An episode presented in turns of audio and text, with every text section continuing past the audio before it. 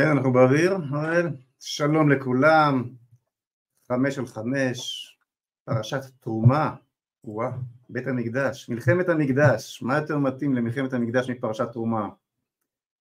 אה, פרשת תרומה, תשפ"ד, אתם יודעים, אנחנו אוהבים להתחיל, אוהבים להתחיל במשהו טוב, וזה יישמע לכם הכי מוזר בעולם, מה בחרתי כמשהו טוב להתחיל בו, תראו את התמונה הבאה. איזה. אה, יש לזה זכויות יוצרים, הוא אומר לי, הרי לא יכול להקרין יש זכויות יוצרים, לא, לא נראה את התמונה, אבל זו הייתה תמונתה של משמע שם, אחת מאלמנות המלחמה הזו שכבר אי אפשר לזכור את כל השמות. פשוט תמונה שעשתה לי, כן, רגע. מה השם?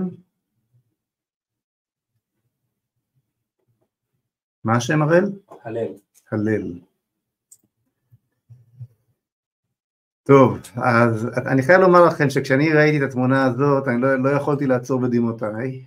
אלמנתו של רב סמל זיו חן, הלל, אלמנתו של רב סמל זיו חן, שעומדת ומצדיעה מול אה, קברו של בעלה, שהיא אה, נושאת ברחמה את, תינוק, את תינוקו של, את, את תינוקם המשותף. והסיבה שבחרתי ל, ל, לפתוח בזה, זה לא כי כמובן חלילה וחס, זה, זה, זה, זה, זה, זה, זה חדשות טובות, זה חדשות איומות ונוראות. אבל תראו את העוצמות האלה שיש כאן, החדשות הטובות הן באמת שיש כאן עוצמות בדור הזה. אני אומר לכם, אני לא זוכר דברים כאלה, לא זוכר דברים כאלה. יש כאן מין כזה ניגודיות, בין, כזאת ניגודיות בין ההנהגה הרופסת שיש לנו כאן בארץ לבין, לבין הדור שלוחם ובאמת העוצמות של הנשים מאחור גדולות עוד יותר משל, משל, הגבר, משל הגברים בחזית, זה פשוט, פשוט לא יאומן. אה, כן, בעיניי, בעיניי אלו החדשות הטובות, אלו החדשות הטובות כי ה... כי uh, כנראה שבאמת גאולתם של ישראל מתקרבת ולקראת הימים הגדולים שצפויים לנו נדרשים, נדרש כאן לתעצומות נפש מדהימות והתמונה הזו, התמונה הזו uh, מקרינה את אותן תעצומות נפש uh, שמתקיימות ביום, היום בעם ישראל. אז הרי שים לנו את הפתיחה ונעבור אל תוכנית עשירה, עשירה בנושאים חשובים, חשובים ומעניינים. קדימה.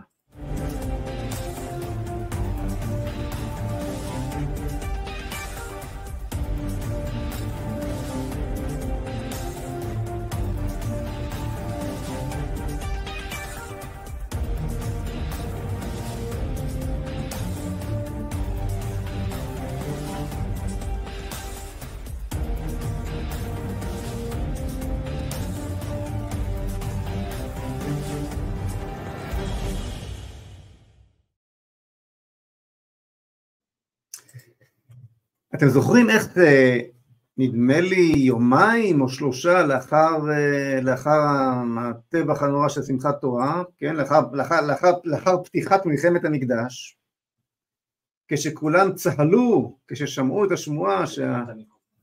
כשכולם צהלו, כששמעו את השמועה על uh, על הג'רלד פורד המתקרבת, איזה כיף, איזה יופי, אמריקאים שולחים לנו כאן סיוע, וכולם צהלו, גם בשמאל אבל גם בימין, לא, לא שמענו שום אה, כיוון חשיבה אחר. אתם זוכרים איך אמרתי אז את המילים הבאות? אבהיר מיד כי מבחינה אסטרטגית, נושאת המטוסים ג'רלד פורד שמתקדמת אל חופי ישראל, מהווה איום חמור הרבה יותר מהחמאס. זוכרים שאמרתי את זה? עכשיו חברו את מה שאמרתי אז על הג'רלד פורד, מבחינה, על האיום של הג'רלד פורד מבחינה אסטרטגית, לידיעה שראינו היום, מה מכין לנו ביידן.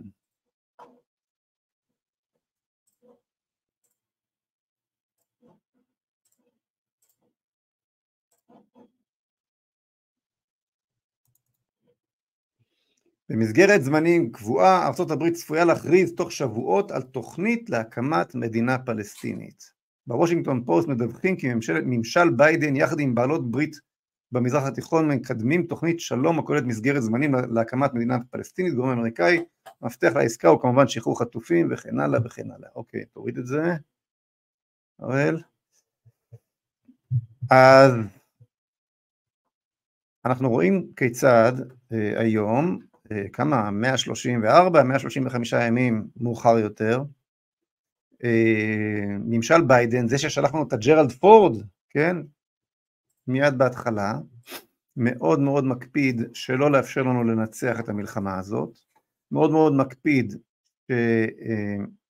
שנספק לחמאס דלק ואספקה שוטפת על מנת שיוכל להמשיך ולהילחם בבנינו שמקיזים שם את מולו את דמם, מאוד מאוד מקפיד שהתוצאה הסופית של המלחמה הזאת תהיה הפרס הכי גדול שחמאס יכול, לחלום, יכול היה לחלום עליו והוא אה, מדינה פלסטינית. וכל זה קורה בלי לספור אותנו בכלל, כלומר למעשה הג'רלד פורד שהגיע לכאן בתחילת המלחמה, בפתיחת השערים, אני דיברתי על זה בפטריוטים ובכל תוכנית טלוויזיה שיכולתי, פתיחת השערים לאמריקאים למעשה העבירה סופית את המפתחות לניהול המלחמה, לכל סממן של ריבונות ישראלית בכלל, בכל ההתנהלות מול הזוועה הגדולה ביותר שחטפנו, האיום הגדול ביותר לביטחון המדינה שהיה פה אי פעם, אה, אל האמריקאים, ועכשיו האמריקאים הם שקובעים את סדר היום, ואם חשבתם להחזיר את הכבוד הלאומי ואת ההרתעה ואת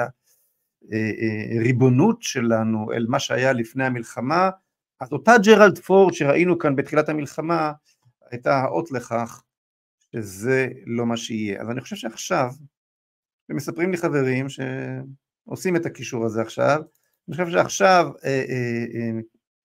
אפשר להבין למה התכוונתי אה, בדברים הללו בתחילת המלחמה. תראו, אנחנו אה, נמצאים במלחמה שהיא הרבה הרבה יותר מהסיפור של החמאס וגם הרבה הרבה יותר מהסיפור של החטופים לצערנו. אנחנו נמצאים במלחמה שהיא גם, שהיא הרבה הרבה יותר רחבה מהאיום הישיר מהדרום ומהצפון. מלחמה שהיא גם הרבה הרבה יותר מהצורך להחזיר את תושבי הצפון ותושבי הדרום לבתיהם. אנחנו נמצאים במלחמה שהיא מלחמת הטוב ברע. נתניהו בעצמו אמר את הדברים האלה מיד בהתחלה, זה היה לגמרי ברור, אנחנו ראינו את הזיקוק האיום והנורא ביותר של הרוע האנושי מאז, אה, מאז אושוויץ. למשך יום אחד ככה מרוכז קיבלנו פה יום שואה. יום שואה של ממש, uh, הכל כלול, הכל כלול. זה, זה, זה, זה היה התגלמות הרשע כפי שבא לידי ביטוי בצורה המובהקת ביותר מאז, מאז מלחמת העולם השנייה. ואנחנו רואים שהרשע הזה פונה להשמדת היהודים, כמו הרשע ההוא. כשמופיע הרשע המזוקק ביותר בעולם, האויב של הרע, של, של הכי רע, הוא הכי טוב, כמו שאמר היטלר יימח שמו, אני לא יכול לחיות בעולם שיש בו ילד, ילד יהודי אחד, גם החמאס לא יכול. ועכשיו יש לנו חיבור לא רק של אה, הרשע האדומי, העמלקי, הרשע של עשיו, הרשע האירופאי של אז, יש לנו את החיבור של הרשע האירופאי יחד עם הרשע המוסלמי. אנחנו לא מול נאצים, אנחנו מול איסלאמון נאצים. אני, תרשו לי טיפה להרחיב ב, ב, ב, בעניין הזה. מלחמת העולם השנייה הייתה מלחמת העולם הנאור ביהודים, זה מה שזה היה.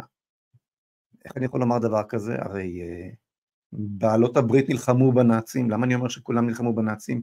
זה לא היה כך, זה לא היה כך. להיטלר יימח שמו הייתה אוזן קשבת ועין בוחנת לראות כיצד מגיבים מגיבות בעלות הברית לטבח היהודים, להשמדת היהודים, הוא ידע יפה מאוד שהם יודעים, וכשהוא ראה שהמפציצים לא מפציצים את מחנות ההשמדה, הוא הפסיק להסוות בכלל את ההשמדה. אה, כל מי שמצוי בתהליכי השמדה יכול לאשר כאן את דבריי, היסטוריונים של השואה יכולים לאשר, לאשר כאן את דבריי, הדברים הפכו להיות גלויים למדי. הוא לא ראה צורך להסתיר את אושוויץ בתוך, בתוך יערות, כפי, ש, כפי שנעשה בשלבי השמדה הראשונים. לא חשש מהפצצה אווירית, הוא ידע שיש כאן שיתוף פעולה בין בעלות הברית לבינו בעניין הזה. מה כן היה ההבדל? ההבדל היה שבעלות הברית היו הסדן, התשתית, וה... והיטלר ובעלות... ובעלי בריתו, יימח שמם, היו הפטיש. כלומר הפטיש הנאצי היכה ביהודים והסדן הבריטי והסדן האמריקאי מאוד הקפידו שלא יהיה ליהודים לאן לברוח, לא, לא לחופי ארץ ישראל ולא לחופי, לא לחופי ארצות הברית ומאוד הקפידו שאת המחנות עצמם אף אחד לא יפציץ חלילה.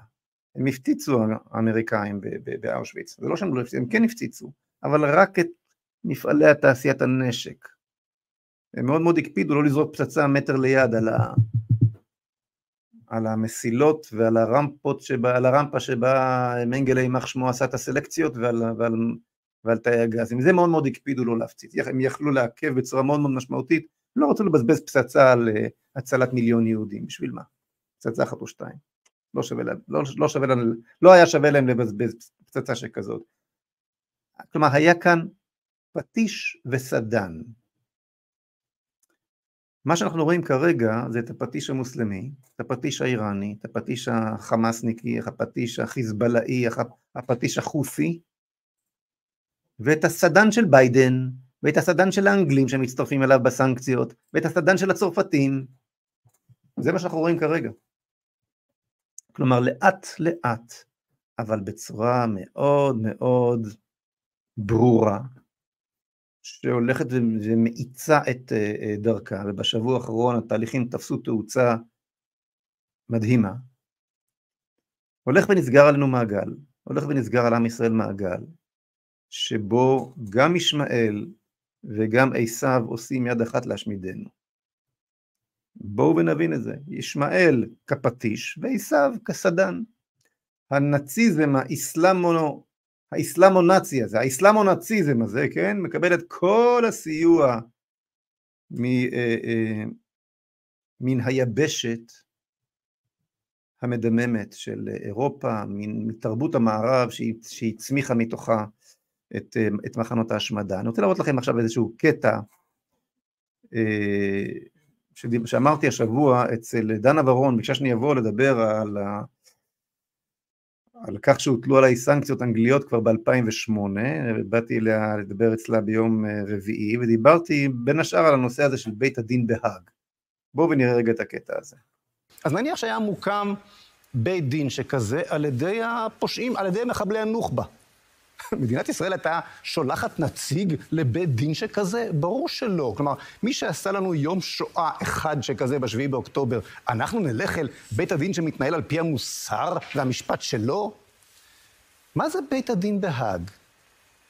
זה בית הדין של אירופה, של היבשת שטבחה לנו שישה מיליונים, ואנחנו הולכים אל בית הדין הזה ומתנהלים על פי מוסרה של אירופה. שהספיקה כבר לנקות את ידיה מה, מהשואה הארורה. הם עכשיו שופטים אותנו, אנחנו הכפפנו. הקמנו מדינה יהודית אחרי אלפיים שנה, ובמקום להישען על המשפט העברי שלנו, על המוסר שלנו, על הבשורה והייעוד שלנו, אמרנו, לא, לא, לא, לא, אנחנו אירופאים. הבעיה מאוד... יש לנו, רגע אחד, רגע אחד, אני רוצה, תני לי רגע לפתח את זה. לא ניתן, שלא ניתן. מעניין אותי מה שאת רוצה לומר, אבל אני רוצה לפתח את זה מעט. בעיית היסוד היא שאנחנו ניסינו להיות הם, ניסינו להיות אנגליה, גרמניה, אירופה, אמריקה, רק לא מי שאנחנו באמת. יצרנו מערכת משפט שמשקפת את הערכים שלהם ולא את שלנו. מערכת משפט שסיפרה לנו שאם היא תתקוף את המתנחלים, את חיילי צה"ל, אז לא נקבל את האג. ובסופו של דבר, אנחנו לקראת פורים, קיבלנו על, על משקל המן האגגי, קיבלנו את בית הדין האגגי. כן. מה שהקטע שפספסנו בתחילת, בתחילת אותו, אה, אה, זה, ששאלתי שם את אה, דנה, תארי לעצמך ש... תארי לעצמך שהחמאס והחיזבאללה והאיראנים והחוסים ואני לא יודע מה, כל, ה, כל השפע הזה, כל האסלאמו-נאציזם הזה, מקים בית דין, ויושבים שם, ויושבים שם אה, אה, שופטים חמורי סבר, אה, לא עם פאות כאלה אירופאיות מסולסלות לבנות, אלא עם גלביות לבנות סחורות. בית דין מאוד מאוד יפה. ומישהו בעולם תובע אותנו בבית הדין הזה, דרום אפריקה, תובעת אותנו בבית הדין הזה בקטאר. מקומו של בית הדין בקטאר. יש בית דין בהאג ויש בית דין בקטאר. אז מדינת ישראל הייתה שולחת אה, נציג כדי להתגונן בפני בית הדין הזה בקטאר? כן, האם, האם זה היה קורה? ברור שלא, נכון? ולמה? כי אנחנו לא רואים את עצמנו, לא הכפפנו את עצמנו לבית דין שכזה, כי אנחנו אומרים, זה שריעה, זה אסלאם, זה דתי, זה זה. הכפפנו את עצמנו לבית הדין בהאג, כי אנחנו בעצם רוצים להיות מדינה אירופאית, לא יהודית, אירופאית, אנחנו רוצים להיות אנגליה, רוצים להיות צרפת, רוצים להיות גרמניה, איטליה, רוצים להיות uh, חלק מהאיחוד האירופי, כן, אנחנו הם. כלומר יצרנו תלות מנטלית בתרבות שלהם, וזה זה מה שהכניס אותנו אל, אל, אל, אל תוך המרחב הזה שבין הפטיש שלהם לסדן כן, בין, בין הפטיש המוסלמי לסדן הנוצרי. אז הדבר הזה הולך ומתרחב, ומה שראינו השבוע, מה שראינו השבוע זה כיצד מסנקציות שמטיל ממשל ביידן, הפרוגרסיבי, האולטרה פרוגרסיבי, הישר על אנשי הגבעות, גיבורי הגבעות, מדוע? משום שהם חוסמים בגופם את הקמת המדינה הפלסטינית, שהיא חלק מהתוכנית האסטרטגית של ביידן. אז הוא לא מעניין אותו. אתה פתחת פה את השערים לג'רלד פורד, אתה אה, נתת לי פה לנהל את העניינים, אתה נתת לבלינקן להשתתף בדיונים של הקבינט המצומצם, אתה נתת ל, ל, ל, לקצינים הבכירים בצבא שלך להתנהל ישירות מול האמריקאים, מול, ישירות מול האמריקאים, הפכת את צה"ל לצבא שעובד אצלם במקום אצלך, בפועל הקצונה הבכירה ב- בישראל היום נשלטת, נשלטת לחלוטין הישר מאמריקה, אה, אה, אלופים בכירים במטה הכללי לא ממונים לתפקידם, אומרת לנו קרוליין גליק, ללא אישור אמריקאי, זאת אומרת הם חייבים תפקידם לאמריקאים בכלל, כן? אז אני מנהל אותך, ואני אנהל אותך עד הסוף. אז פה תהיה מדינה אה, אה, פלסטינית, בין אם תרצה ובין אם לא תרצה, וכשאני אגיד לך לסיים בעזה, אתה תסיים, וכשאני אגיד לך איך תראה העסקה וכמה מחבלים לשחרר אתה תשחרר, ו, ואם לא, אז הסנקציות לא יוטלו רק על, המתנע... רק על גיבורי הגבעות, הן גם יוטלו על חיילי צה"ל ועל מפקדיו, שלא יצאו בזמן מעזה. מה זה הסנקציות? אין לך חשבון בנק? פתאום החשבון בנק שלך מוקפא. חברים, שם אנחנו נמצאים. ועוד באותו שבוע, אנחנו מתבשרים, עוד באותו שבוע כמובן מצטר, מצטרפים לסנקציות האלה גם האנגלים והצרפתים, ועוד מעט זה יהיה כל האיחוד האירופאי. הדבר המדהים ביותר זה, אה, זה הידיעה על איסור השחיטה הכשרה, כן, בית הדין האירופאי, אותו בית דין הגגי, כן, אותו בית דין העמלקי הגגי, כן, על משקל המן האגגי, אה, מטיל איסור על השחיטה הכשרה בכל רחבי אירופה. מדהים, אה? ואתם חושבים ששם זה ייעצר? מלחמת הטוב ברע, הטוב זה עם ישראל, בניו של הקדוש ברוך הוא. הרע זה השילוב הזה של בנותיה הסוררות של היהדות שניסו לרשת אותה, הנצרות והאסלאם. אירופה, אמריקה וכל, ואיראן והחוסים וכולם, האסלאמו-נאציזם הזה, אוקיי? אתם תראו שבקרוב אה, אה, יוטלו סנקציות, כן, כהמשך לאיסור על השחיטה הכשרה, על רשתות שמשווקות בשר כשר. זה הכל מחובר כמובן גם לענייני הפרוגרס, אה, להרוג בעלי חיים זה בדיוק כמו להרוג בני אדם, אין זהות אנושית יותר, זה הכל חלק מהמוסר החדש, ש, שהם קובעים מהו המוסר ומה גבולות הטוב והרע ו, ו, ומהי בכלל זהות, כי אין, אין, אין זהות, ומעתה אסור לשחוט שחיטה כשרה, ומי ששוחט שחיטה כשרה הוא עבריין, הוא עבריין, כן? ורמי לוי, ושופרסל, ומי עוד יש לנו? כן, כל רשתות השיווק שהן משווקות בשר כשר, אסור. כמו שאסור לבנק לאומי אה, לנהל אה, אצלו חשבון של אה, גיבור גבעות, כך אסור לרמי לוי למכור, למכור בשר כשר, נשחט שחיטה, שחיטה כשרה, כי שחיטה כשרה זה רצח, לפי מוסרה של אירופה. נשמע הזוי, נכון? לשם זה הולך. לא יודע אם מחר בבוקר, לא יודע אם עוד שבוע. תרשמו לכם בצד את מה שאמרתי עכשיו, לשם זה הולך. יש כאן שילוב מדהים של האכזריות הטוטלית, הברבריות של פראי האדם מצד אחד, כן, שהם לא מסתירים מי הם ומה הם, ובמובן הזה אני מעריך אותם הרבה יותר מאשר את האירופאים, ומנגד את החזיר שפושט טלפיו ואומר כשר אני. חז"ל לימדו אותנו, הם המשילו את רומא, רומי, כן, רומי זה אדום, רומי זה אדום, היורש של עשיו הרשע, כן, המשילו את רומי לחזיר, גם, אגב, גם בסמלים של רומי, חזיר היה אה, אה, אלמנט מאוד אה, דומיננטי. אה, רומי זה התשתית, זה משם באה אירופה ותרבות המערב. אז למה חז"ל המשילו את רומי לחזיר? כי לחזיר יש, אה, יש סימני כשרות כביכול בטלפיו. הוא, הוא, הוא מפריס פרסה, סוג של מפריס פרסה. הוא לא מעלה גירה, אבל הוא כן מפריס פרסה. אז אתה מסתכל, נו, יכול להיות שחזיר זה כשר. אז הם אה, פושטים טלפיהם, אומרים חז"ל, ואומרים, כשר אני, מה זה כשר? אצלי שחיטה כשרה זה לא מוסרי, כן, צער בעלי חיים.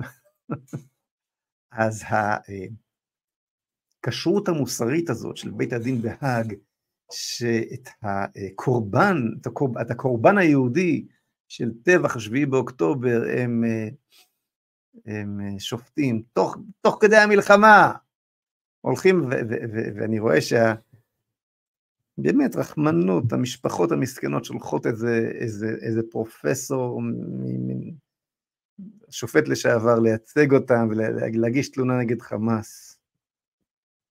לא מבינים כמובן את כל הנקודה שאני עכשיו מתאר פה, את השיתוף פעולה הזה שבין הנצרות לאסלאם, בין, בין אירופה לחמאס, בין ארצות הברית ל... ל, ל, ל להקמת מדינה פלסטינית, לא, מבין, לא מבינים שהולך ומתגבש, הולך ונסגר עלינו, על עם ישראל, באמת, בתהליך ש, שסוגר אותנו מכל הכיוונים. הולכת ונסגרת טבעת חנק אסלאמו-נוצרית, אסלאמו-נאצית, אלה עם הפטיש על הראש, עם הסכין, עם הטבח, עם הרצח, עם האונס, ואלה עם המוסר, פושטים טלפיהם כמו חזיר ואומרים כשרים אנחנו ואתם שביקשתם להיות כמונו בואו בואו עכשיו אל בית הדין שלנו. אתם עכשיו יש לכם שם נערי גבעות ש, שניסו להגן על עצמם מפני, מפני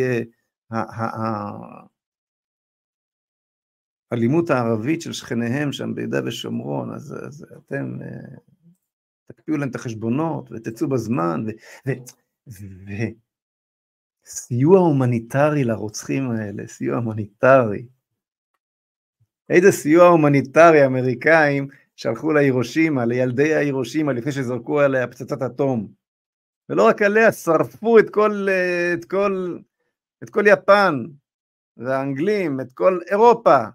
בדרזדן היה מסדרון הומניטרי, שלחו לאיזה, לאיזה ילד אה, גרמני בדרזדן אה, סיוע הומניטרי, כאן, ואף אחד, שו, אף גרמני לא נחת על חוף בריטניה, או על חוף, ואף יפני לא נחת על חוף ארה"ב, ושחט ואנס ורצח וטבח וכרת ראשים של ילדים, אני לא יודע מה.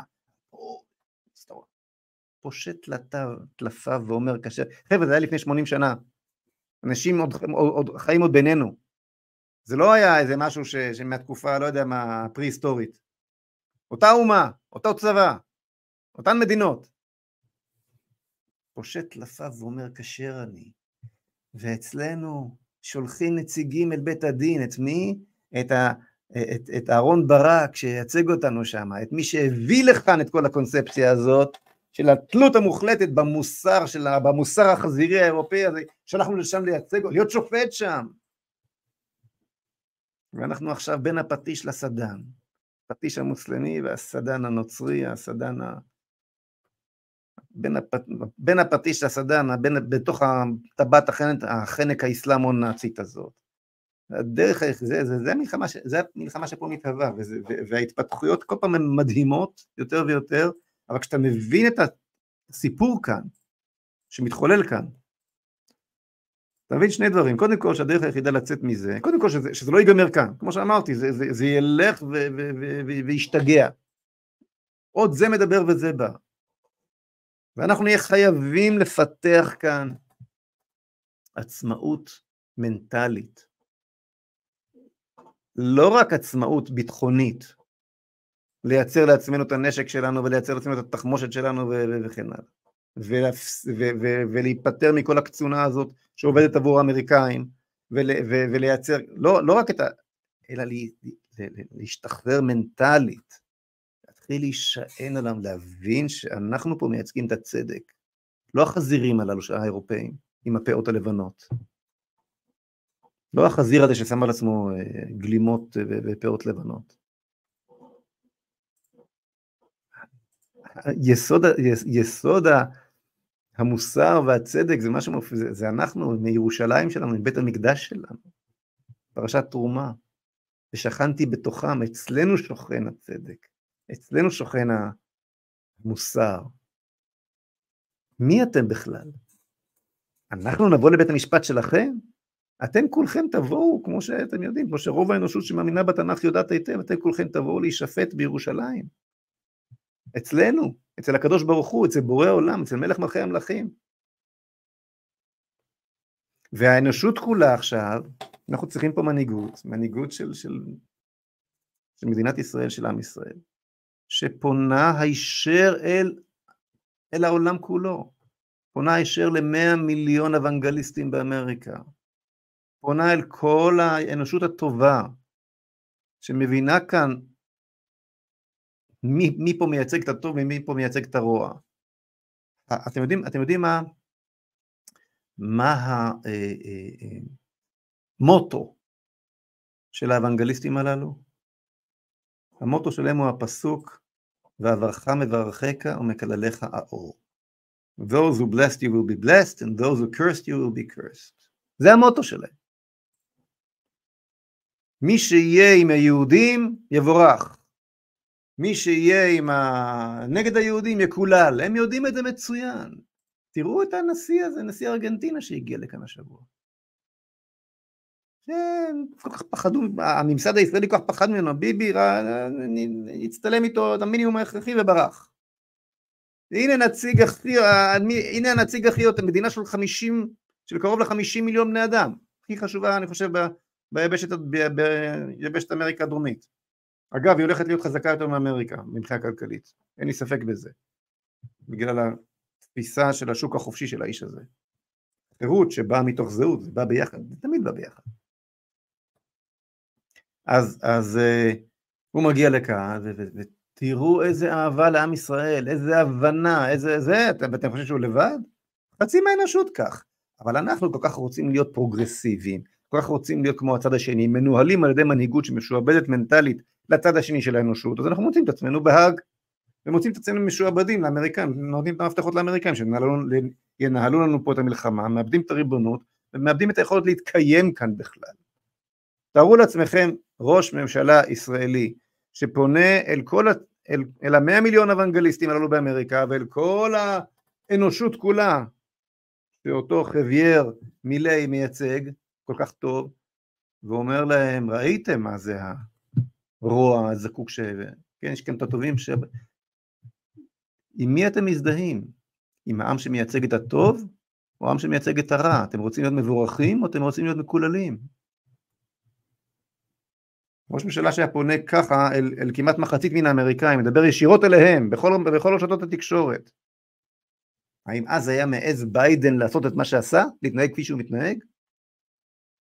הוא היה חוטף הפגנות של מיליונים מול, מול, מול גבעת הקפיטול. אומרים לי, סנטורים, אתם צריכים לתת לנו את הגב, אנחנו רוצים להתחיל להילחם בשבילכם, אתם לא נותנים. טוב, אז אה, זה לגבי זה. מלחמת הטוב ברע מתרחבת. הפטיש והסדן. אנחנו צריכים להכין את עצמנו מנטלית, והחדשות, והחדשות הטובות הן שיש כאן, עושה רושם שיש כאן דור שלם שכבר מוכן, מוכן למלחמה הזאת. ואנחנו ננצח אותה. אני חוזר לתמונה הזאת שהראיתי בהתחלה. כשאני רואה את התמונה הזאת אני יודע שאנחנו ננצח. אנחנו ננצח. טוב, הנושא הבא שאני רוצה לדבר עליו, חברים, זה נושא שמדובר רבות כרגע, הוא נושא אה, גיוס החרדים. גיוס החרדים. שואלים אותי מה דעתך בנושא גיוס החרדים, איפה אתה עומד, ורעיונות וכולי. אז אני רוצה לעשות קצת סדר בדברים, בנושא הזה של, של החרדים והגיוס לצבא, ובוודאי בתקופה הזו של מלחמה וכו'. תראו, באופן עקרוני, כולם צריכים להתגייס, אנחנו נמצאים עכשיו באיום קיומי על מדינת ישראל, ומול איום קיומי זו בוודאי מלחמת מצווה, המשנה אומרת גם אישה, גם אישה מחופתה צריכה לצאת ולהילחם בזמנים שכאלו, שלא, כלה מחופתה, שלא לדבר על אה, כל אחד אחר. אז כולם צריכים להתגייס, דתיים, חילונים, חרדים, כולם צריכים להתגייס. זה באופן עקרוני. עכשיו בואו נניח את זה בצד, את, ה, את, ה, את העניין העקרוני. קורה כאן משהו נורא מוזר. מי נושא ברמה את דגל המלחמה בהשתמטות, בהשתמטות החרדית? המשתמט הכי גדול, יאיר לפיד. משתמט חרדי הוא כאין וכאפס לעומת, משת... לעומת, לעומת יאיר לפיד, מדוע? כי כשאתה לא מתגייס, אתה לפחות לא מפריע.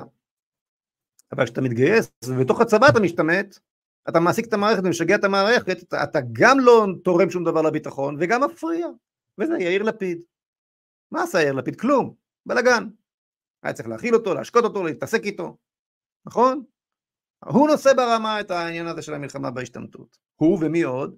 הסרבנים, אותם אלה שראינו סרבנים בקפלן. אמרו לא נתגייס, הם עכשיו נושאים בדגל ההתגייסות של החרדים. אז בוא, ומנגד, מי לא משמיע את הקולות הללו? ושוב, אני אומר, הם צריכים להתגייס, אבל מי אתה לא רואה שזה מעסיק אותו יותר מדי? הלוחמים בעזה. למה? כי הלוחמים בעזה הם לא הקפלניסטים הללו והם לא היאיר לפידים הללו, כן? מי הם הלוחמים בעזה? אלה הציונות הדתית, אלה הביביסטים, כן? החבר'ה הליכודניקים, בקיצור הציבור, הציבור המסורתי והציבור הדתי-לאומי, זה עיקר הכוח שהיום אה, על הכתפיים שלו נשענת הגנת המדינה, מפני מה? מפני הפשלה האיומה, האסון הנורא, שהמיטו עלינו הקפלניסטים הללו, הסרבנים הללו, שבא לידי ביטוי בצורה המובהקת ביותר איפה? ב-8200 ובחיל האוויר. אתם הבאתם את האסון, אתם לא נמצאים עכשיו, בוודאי לא בצורה דומיננטית בשדות הקרב, מי שמציל אותנו מהאסון שאתם הבאתם עלינו, עלינו אלו ה... זו, זו הציונות הדתית וה, והציבור המסורתי, בעיקר, אני לא אומר שאין שמאלנים בחזית ואני מוריד את הכובע בפני כל אחד וכל עם ישראל שם, אבל חבר'ה, כולנו רואים את הקולות ושומעים את המראות. רואים איפה, איפה, איפה, איפה לא, היו, לא היה התגייסות, הזלזול בגיוס, הזלזול, הזלזול בצבא, ו, וחמור מזה הדיבורים על הסרבנות, מי יצר את האסון, זאת אומרת לא, לא היה שם בשביל להציל את המצב, קודם כל המודיעין שבכלל 8200, הגרעין הכי עמר שהתעסק עם, עם, עם, עם מזג האוויר ועם סרבנות, חליבה, כן? וחיל האוויר שיכול היה לעשות, אתם יודעים מה, יעפים של בומים אלכוהוליים על נהרות העזתים שעפו, שזרמו פנימה, אל תזרע, אתה לא יודע מי, מי שם זה, אתה רוצה להיות אה, צדיק הדור ולא להפציץ אזרחים, תעשה בום אלכוהולי שמפחיד אותה, כלום לא עשית, שום דבר. שני היסודות הללו של הסרבנות אחראים יותר מכל מבחינה צבאית לאסון שפה התחולל והם עכשיו אומרים איפה החרדים? למה החרדים לא מתגייסים? ולמי זה הרבה הרבה פחות מפריע? לציבור הדתי-לאומי שכן מתגייס ושכן מגן שכן נושא על שכמו את הטיפול באסון ש, ש, שאלה שנורא מפריע להם החרדים גלגלו עלינו. זאת אומרת עזבו כרגע את הסיפור של החרדים, זה ברור שמה שקורה כאן זה, זה, זאת אג'נדה פוליטית, זאת אידיאולוגיה, זה גלגול השנאה הישנה הקודמת, כן, הקפלניסטית ההיא ניצול מצב, הם ניצלו את משפחות החטופים בשביל לעורר שנאה, מנצלים את הגיוס לחרדים בשביל לעורר שנאה. אז, אז, אז קודם כל נבין את התמונה, אנחנו מתעסקים פה באג'נדות שהם מייצרים, כי כלי התקשורת בידם, ואנחנו נכנעים לאג'נדות שלהם, אז קודם כל בוא נבין מה כאן, מה כאן באמת האג'נדה עם הסיפור הזה של החרדים. אז מה הפתרון? הרי הם באמת צריכים להתגייס. הפתרון קורה, זה קורה, הם, הם מתגייסים במספרים הולכים וגדלים, והם, ואם אתם שואלים אותי לאן להתגייס, הם צריכים להתגייס לגמר. בכלל, בכלל אני ממליץ לכל מי שבידו לבחור או לנתב את עצמו, אל תלכו לעזה, לכו, להגן, לכו להגנה המרחבית, לכו להגן על היישובים, לכו להגן על, על הבתים שלכם, כנסו לגמר, תתחמשו, תצטיידו, תתארגנו על, על, על הגנת הערים שלכם והיישובים שלכם והבתים שלכם והמשפחות שלכם, במסגרת, לא באופן פרטי, ככה אני רואה את זה, כי, כי, כי מה לעשות, אה, ביידן הולך להוציא אותנו משם, כן? אז, אז אה, בעזה מתנהל פה משהו ש... קשה, קשה לומר, אבל אה, קשה, קשה, קשה מאוד לומר את זה אחרי כל האבדות שספגנו שם וכל מה שמתחולל שם, אבל שם מתחולל, מתנהל משהו שלא ניתן לנצח. בעזה מתנהל משהו שלא ניתן לנצח. לא יאפשר לעם ישראל לנצח. לא יהיה ניצחון בעזה, חברים. כל הדיבורים האלה, גם, גם אם יתפסו את סינואר, ואני בספק גדול מאוד אם זה יקרה, ניצחון לא יהיה. אז יבוא סינואר אחר תוך חמש דקות כמו כל כמו כל מחבל אחר, אז יהיה להם איזשהו קדוש, איזה שהיד חדש, זה הכול. ניצחון זה שטח, אין, אין, אין, אם אין כיבוש אין ניצחון. אז אם מראש אה, כבר ברור ש, ש, שאתה הולך לצאת משם, אז, אה, אז להתגייס, להתגייס כדי להגן על הבית. להתגייס כדי שכשבפעם הבאה אה, לא, לא יסתובבו לנו באופקים, כן, לא, לא, שיהיו כוחות מאורגנים כדי, לסצנריו של השביעי באוקטובר, לשם, לשם תתגייסו, אבל תתגייסו. Uh, חוץ מזה, וזה קורה, זה קורה עם החרדים, זה קורה, זה הולך ומתפתח, אתה רואה שהם מבינים את העניין, הצעירים החרדים רוצים להתגייס, ולא רק להתגייס. אני ראיתי את הידיעה הזו על uh, חרדים בענף הבנייה, אתם ראיתם את התמונה הזאת? יש כמה וכמה כאלה.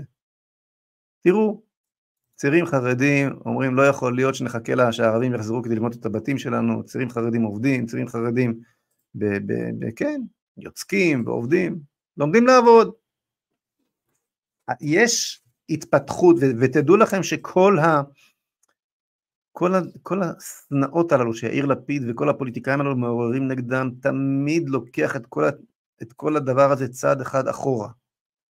כל ההתפתחות החיובית הזאת, גם בצבא וגם בשוק העבודה, צעד אחד אחורה. זה בדיוק הדבר שצריך להתבצע בשקט, בצורה מסודרת, ולא בצורה של חוקים וכפייה, כי הפחד של החרדים, ואת זה, וזאת יש לומר, הפחד של החרדים מפני אה, אה, החקיקה הזאת הוא מוצדק, הוא מוצדק. כי הדבר הראשון שינסו לעשות כל ה... אה, וקסנרים הללו בצבא הוא אה, להעביר אותם על דתם. אז התהליכים האלו צריכים להתבצע לאט לאט בצורה אורגנית מלמטה למעלה במסגרות שבאמת הם מרגישים נוח שהן משמרות שלא מנסות להעביר אותם על דתם והנה זה קורה, הנה זה קורה, בחור חרדי עובד בבנייה. אוקיי, אז uh, עד כאן הנושא הזה. עכשיו סתם שתי ידיעות שאני מתקשה לא, לא להגיב להם. ראיתם את אה, אות גיבורי העורף שקיב, שקיבלו אחים לנשק? אחים לנשק קיבלו את אות גיבורי העורף.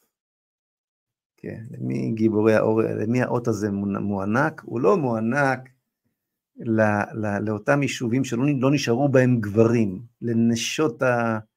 נשות החיילים, ממש יש יישובים שלמים ביהודה ושומרון, הרי הכמות, מספר ההרוגים הגדול ביותר מתוך, ביחס לאוכלוסייה באה מהמתנחלים. ההתגייסות הגדולה ביותר באה מהתנחלויות. יש יישובים, ובעיקר מאחזים קטנים, נשארו ללא גברים. אלה גיבורי העורף, כן? גיבורות העורף. אז מי קיבל את עוד גיבורי העורף? אחים לנשק, טוב? מי נתן להם את ה... מי נתן לאחים, הקפלניסטים האלו, כן? האלה שיצרו את הסרבנות וכל מה שדיברתי קודם לכן, כן? אלה קיבלו את uh, עוד... גיבור, אלה גיבורי העורף.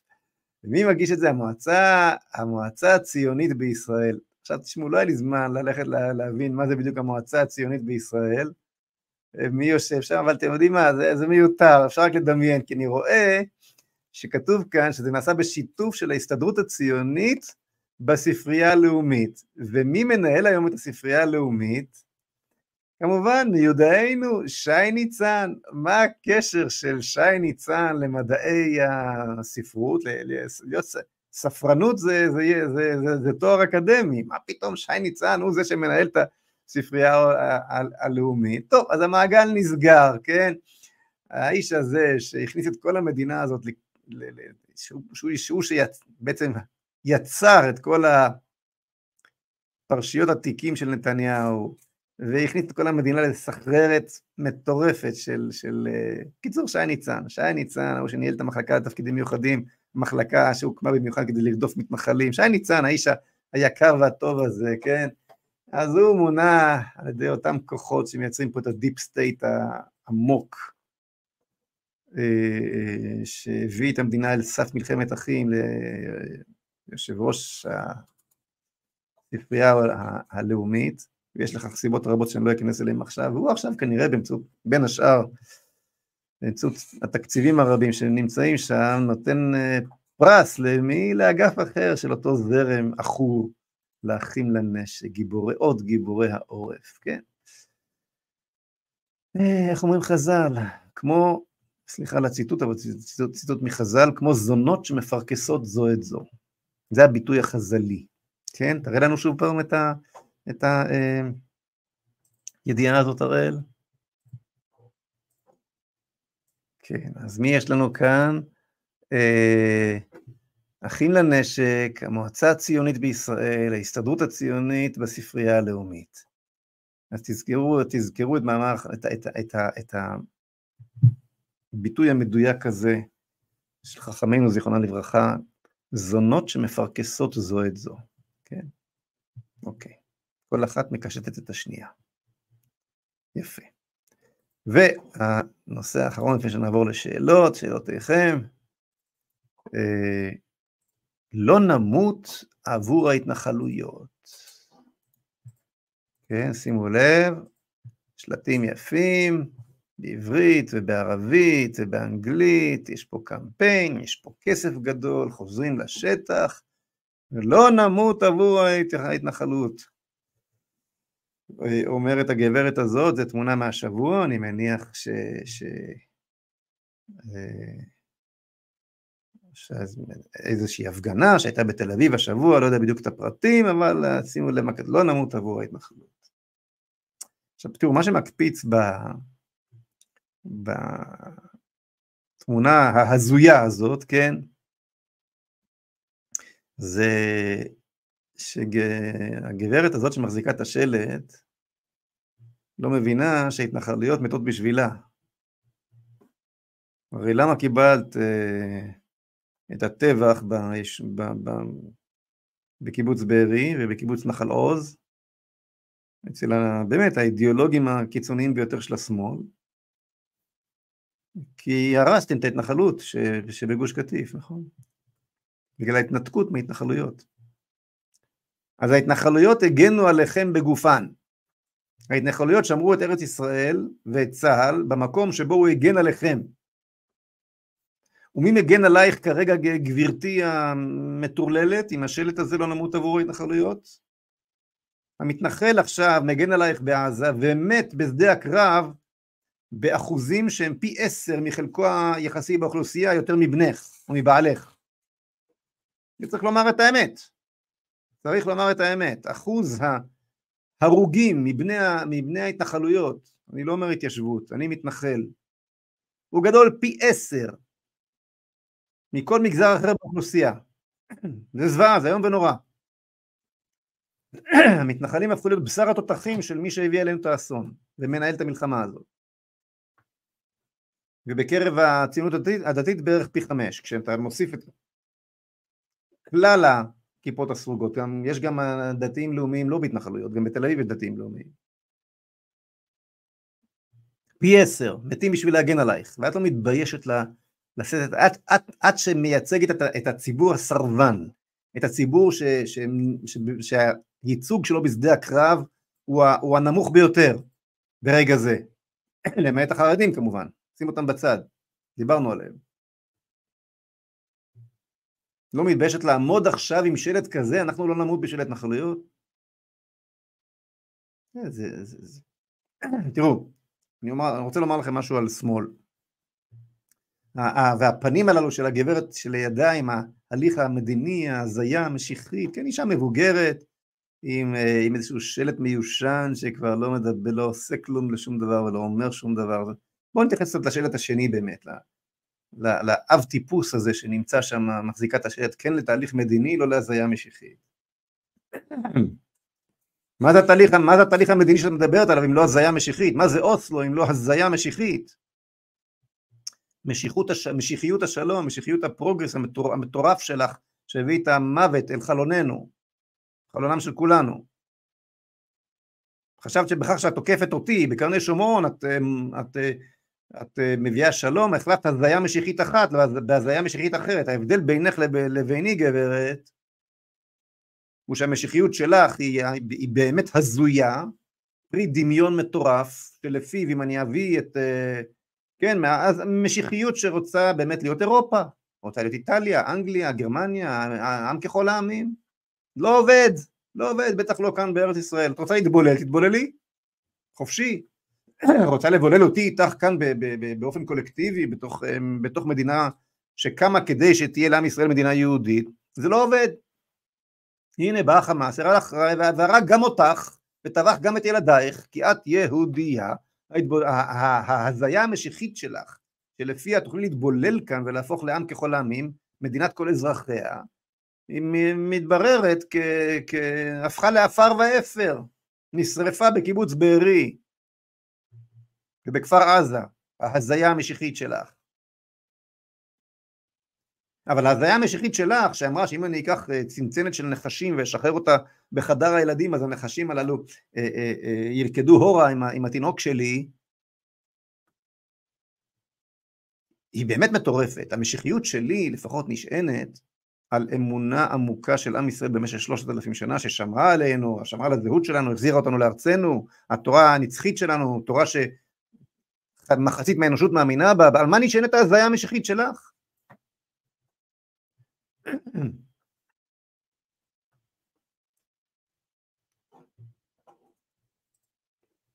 עכשיו אני רוצה לומר לכם משהו על שתי הנשים הללו, הציבור הזה שמחזיק שם את שתי השלטים הללו. תראו, עם שמאל אידיאולוגי אי אפשר להתווכח. הרי אמרנו שכש... נצא מעזה, יעופו קטיושות על אשקלון. זה מה שאמרנו לפני 30 שנה. אז יצאנו מעזה ועפות קטיושות לא רק על אשקלון, אלא על כל המדינה, כן? וקיבלנו עוד הרבה יותר גרוע מזה, כמובן. אז מישהו בשמאל אמר, טעיתי, אני חוזר בתשובה, אני עובר לימין, אני... יש, בודדים, כן? אתה, אתה רואה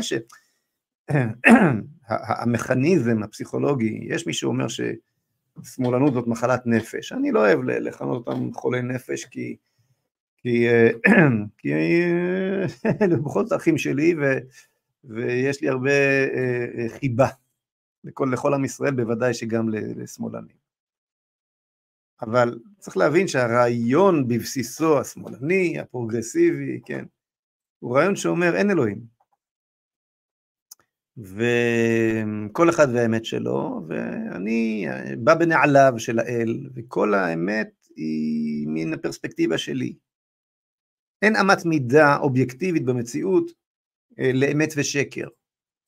ולכן העובדה שכן, עפו, עפו טילים, או, או, או, או עשינו התנתקות וקיבלנו נוח'בה, לא מעלה ולא מורידה. מה שמעלה ומוריד זה נקודת המבט של המפגינות האלה הבוקר, הבוקר, על פי האמוציות שלהם, זאת האמת, זאת המציאות. ולכן אין טעם בכלל אה, אה, אה, לנסות ולהתווכח איתם.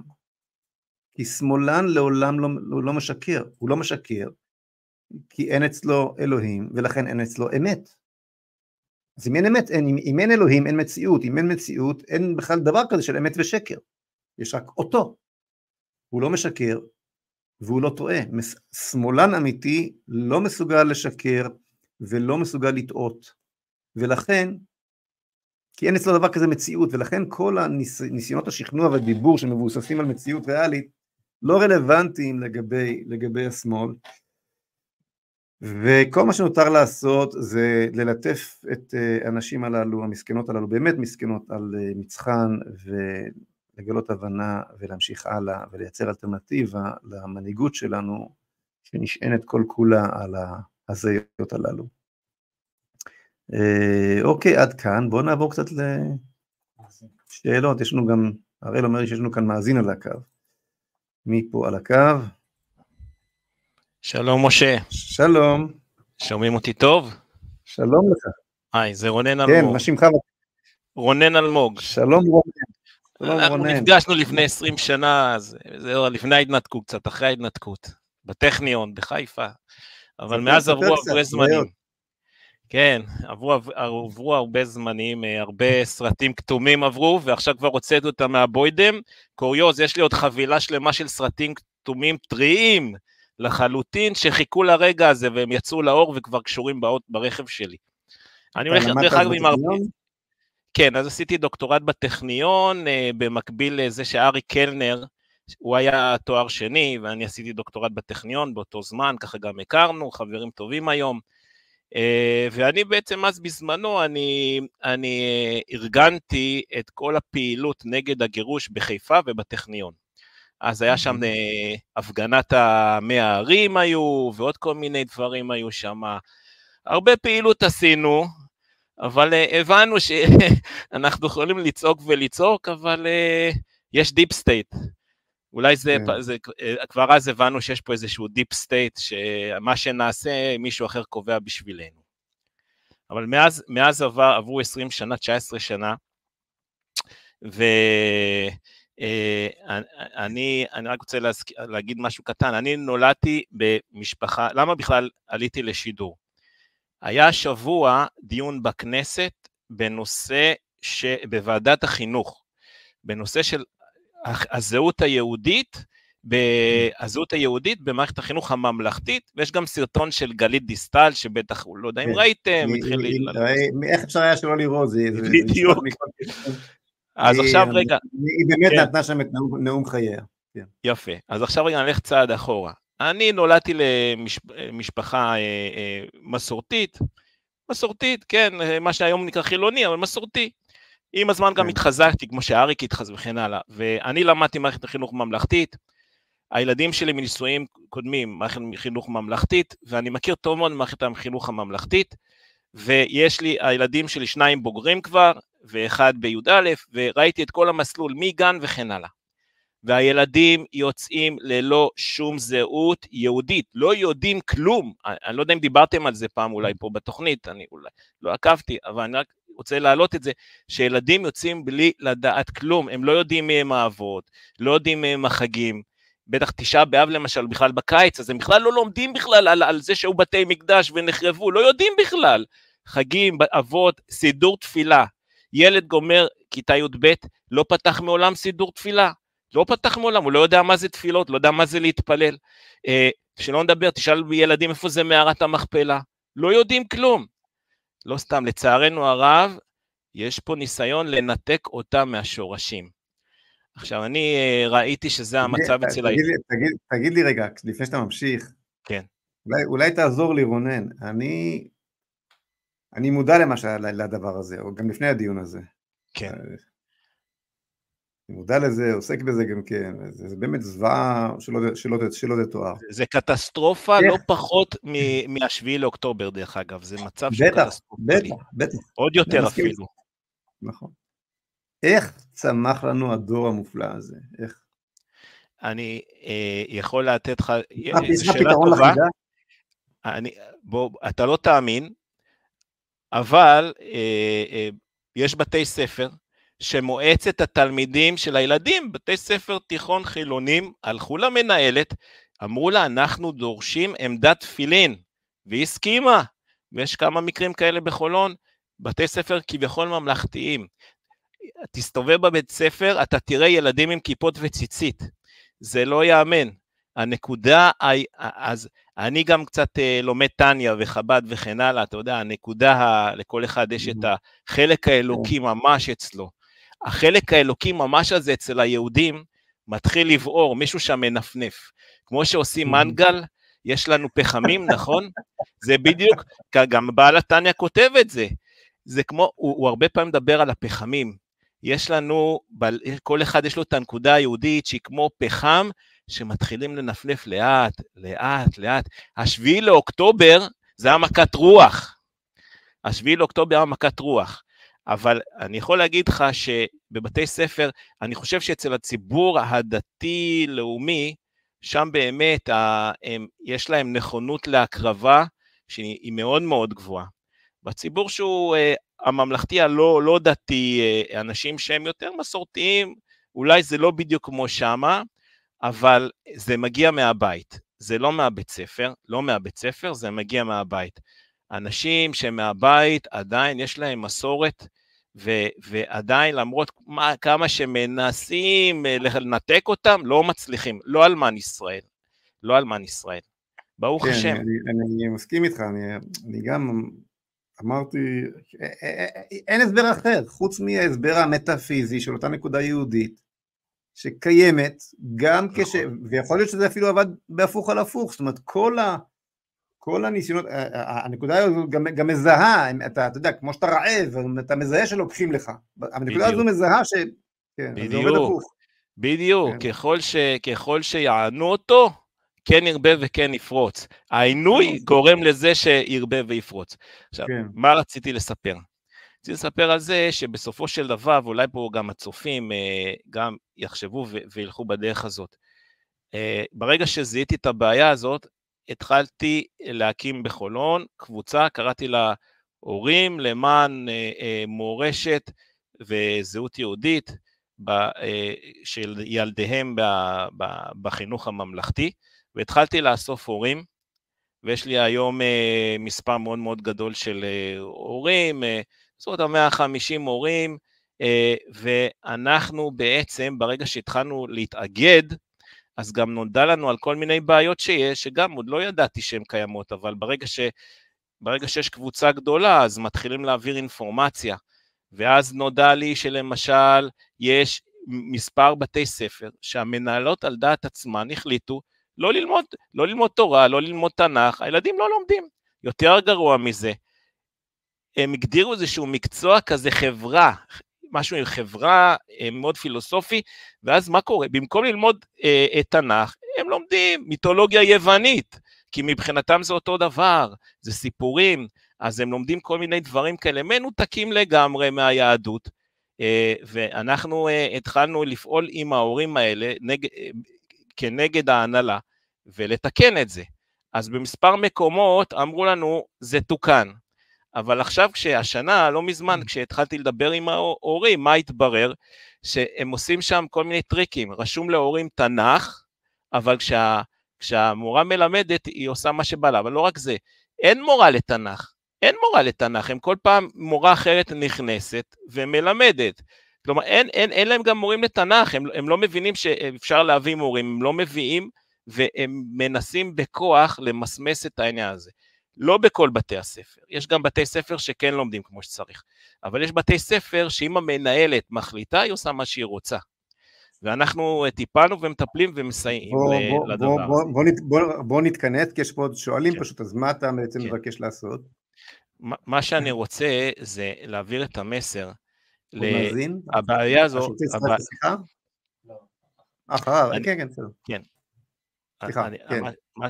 מה שאני רוצה להגיד, זה שאנשים צריכים להתעורר, וממך למדתי את העניין שבמקום של אין, אין אנשים, תהיה איש. אני רוצה להגיד לכל המאזינים פה, תבדקו מה הילדים לומדים, גם אם יש להם תנ"ך או תורה, תפתחו את המחברות, תהיו מודעים למה שהם לומדים, תקימו לכם בכל, בכל עיר ועיר קבוצה, קבוצה גדולה, שתפעל ותעבוד כדי להעצים את הזהות היהודית, גם מול הבתי ספר וגם מסביב ומחוץ למסגרת של בתי הספר. אף אחד אחר לא יעשה את זה. כל אחד ואחד מאיתנו כהורה צריך לקחת את היוזמה ולדאוג אה, אם מישהו רוצה, אחרי זה אפשר לפנות אליי, ואני יכול גם לקשר לכמה קבוצות, יש ארגון שנקרא מאירים. בעצם מה שאתה אומר, רונן, זה שבסוף, בסוף, בסוף, למרות שהחוק הישראלי אומר שהאחריות לחינוך הילדים מוטל, מוטלת על שר החינוך, זה קשקוש. נכון מאוד. האחריות מוטלת, האחריות מוטלת על ההורים.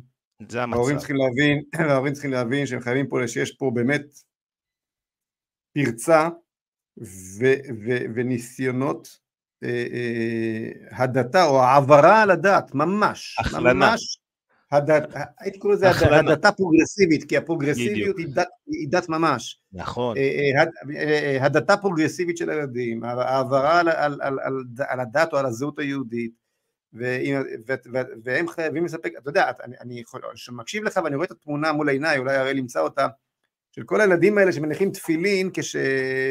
כשאותו מנהל גימנסיה הרצליה יצא החוצה ונלחם באותו נער, כל הילדים, כל, כל הנערים יצאו החוצה למחרת, וזה הפך להיות מלחמה בין דורית, בין אותו דור, דור אה, פונדומנטליסטי במובן הפרוגרסיבי, אותו מנהל של הגימנסיה, של הגימנסיה הרצליה, הוא, פונד, הוא פונדומנטליסט כמו נטורי קרתא, הוא נטורי progress, בדיוק. זה מה שהוא. נכון. ואנחנו צריכים להבין שישנם בתי ספר שמנוהלים על ידי נטורי ה progress, נטורי החילון הזה, שונאי עמם, שונאי זהותם, שיעשו כל דבר כדי לעקר כל, כל אה, אה, זכר של זהות יהודית והבנת אה, והכרת היהדות מתלמידיהם, יקראו לזה הדתה, יקראו לזה אני לא יודע מה, ו, ואנחנו כהורים חייבים לעמוד על המשמר.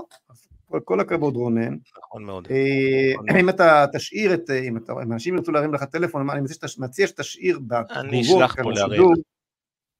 אתה יכול פה, אתה יכול בעצמך לשים בתגובות למטה בשידור את, את הטלפון להשיג אותך, מי שרוצה ליצור איתך קשר ולהתחבר גם כן ליוזמה דרכך. מעולה. ותבורך ושמור על קשר.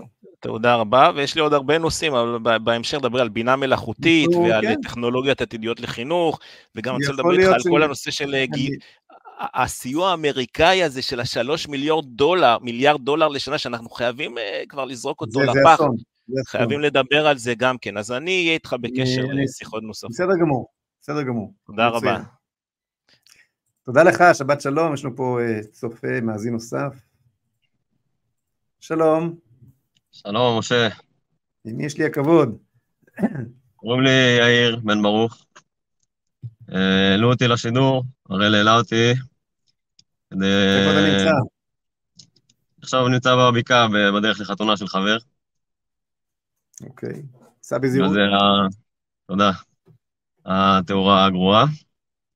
אה, אנחנו מארגנים אה, צעדה, קראנו לה צעדת השיבה לחבל עזה, בעוד שבועיים. הנה עכשיו מקרינים את הפלייר. אה, ניצד לתוך חבל עזה, הכרזנו. אנחנו רואים שלא הולך להיות פה ניצחון. לנו ברור שניצחון זה עזה יהודית, וכל דבר אחר הוא שקר, שיביא לנו רק אה, עוד דמים, עוד חיילים הרוגים, עוד אזרחים הרוגים, ואנחנו רוצים שלום, והדרך, אנחנו מאמינים שהדרך לשלום היא דרך הצדק של עם ישראל, הצדק שלנו על הארץ, וכל עוד אנחנו לא מתקדמים בדרך הזאת, אז אנחנו לא מתקדמים לעבר הניצחון, לא מתקדמים לעבר אה, שלום, ואנחנו נשארים במצב של אה, אה, מלחמה, חרפה, לא יודע איך תקרא לזה, אתה יודע להתנסח יותר טוב ממני? בוא, אני אגיד לך, בוא, בוא אני אגיד לך, מי התנסח יותר טוב מכולנו?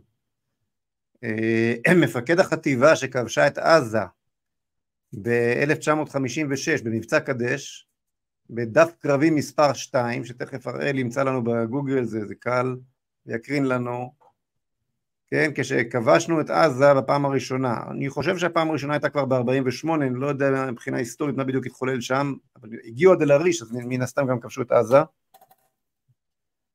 אבל במבצע קדש ב-1956 צה"ל כבש את עזה ותכף אני אקרא לך, נקרא ביחד כיצד מפקד הכוחות הצה"לי, מה הוא כתב לחייליו לפני כיבוש עזה ב-56 דברים הרבה יותר נחרצים ממה שאתה, יאיר וחבריך היקרים, כתבתם ב, ב, בפוסטר הזה, זאת אומרת, אנחנו מדברים על, על כך שפעם פעם הייתה לנו מנהיגות שכזו. אז קודם כל הוא כותב שם, אתה רואה יאיר? תסתכל למעלה, הרצון לנצח תנאי ראשון לניצחון. כן. ואני אומר לך, יאיר, שכשאני ראיתי את זה פעם ראשונה, לא הבנתי, זה היה לפני, אני, אני מכיר את זה לא מהיום, את הדף הזה, לא הבנתי למה צריך להגיד לחיילים שהם צריכים לרצות לנצח. היום קיבלנו שיעור כמה, מי שניסח את זה הבין היטב שצריך לרצות לנצח כדי לנצח, אז הוא כותב להם, הרצון לנצח, תנאי ראשון לניצחון. עכשיו ברור שהחיילים רוצים לנצח בעזה, אנחנו רואים את זה, מילואימניקים שחוזרים ומפגינים. אבל הפיקוד הבכיר לא רוצה לנצח. הוא לא רוצה לנצח, כי המשמעות של ניצחון היא בדיוק מה שאתה מדבר עליו, שיבה לעזה. ושיבה לעזה, כלומר כיבוש השטח ושיבה לעזה, ושיבה לעזה זה הסוף של אוסלו, והסוף של אוסלו זה הסוף של התודעה שעליה נשענת ההגמוניה של כל דור ההנהגה הנוכחי של מדינת ישראל, אז פשוט אני אומר לך יאיר שתבין מול מה אתם נלחמים. ותשים לב להמשך, הוא פונה פה ללוחמים, נובמבר 56, הוא אומר הלילה יפרצו כוחותינו לרצועת עזה, ואז הוא מסביר מה זה עזה. עזה, איבר חי מגופה של מדינת ישראל שנקרא ממנה. הוא אומר, עזה שלנו, זה צה"ל, זה צה"ל של שנת 1956, בלי שום דבר מהיכולות של צה"ל הנוכחי, אבל תראה איזה רוח, והם כבשו את עזה, את, את עזה תוך חמש דקות עם הרוח הזאת. איבר חי מגופה של מדינת ישראל שנקרע ממנה. אגרוף שלוח אל מול המדינה, בסיס לשליחה. רק אז הוא נכנס לנושא של, ה... של, של, של הטרור. בסיס לשליחי מצרים המרצחים, מרכז הפידאי, פידאין, איום מתמיד לביטחוננו, וממול, נחל עוז, בארי, כיסופים, נירים, שרשרת יישובים פורחים, וכן הלאה. יישובי הנגב, היום הגיעה שעתכם, וכן הלאה וכן הלאה. שווה, שווה לקרוא. הכו באויב, חיזרו והכו בו, עד ימוגר בחרב לוחמי החטיבה. קדימה לקרב ולניצחון. הם לא נלחמים בפידיון, הם לא נלחמים בחמאס, הם נלחמים בעזה. איבר חי שנקרע מאיתנו, נשיב אותו למדינת ישראל. מדהים. כן, כל הכבוד. אז אה, רשמנו לעצמנו, יום חמישי, ב... עוד פעם, תקרין שוב את הזה, הראל. עוד שבועיים, ב... עוד שבועיים, אדר א'. וכמובן שאנחנו לא... אתם בשעה שתיים בחניה של תחנת הרכבת בשדרות, כל הכבוד. כמובן שלא התחלנו בזה ולא נסיים בזה. זה חלק מהמון פעולות שאנחנו נעשה למען השיבה לעזה. אגב, אני רואה שזה לעילוי נשמתו של אה, סרן הראל שרביט, השם ייקום דמו, ומי ששומע את ההקלטות של האיש המדהים הזה, אני הייתי בניחום אבלים אצל משפחתו, איזה משפחה, איזה עוצמות שלא יתוארו, והדברים שהאיש הזה אמר, אני מקווה שההקלטות שהיה לי הכבוד לשמוע אותן, ישוחררו לציבור הרחב, מאוד מאוד חשוב שכולנו נלמד בצורה דקדק, דקדקנית מאותו קדוש, סרן הראל שרביט השם ייקום דמו, יפה שאתם עושים את זה לעילוי נשמתו. אוקיי, יישר כוח גדול יאיר, כל הכבוד. כוח לך, תודה רבה. תודה לך. אוקיי, שאלות נוספות לפני פרשת השבוע?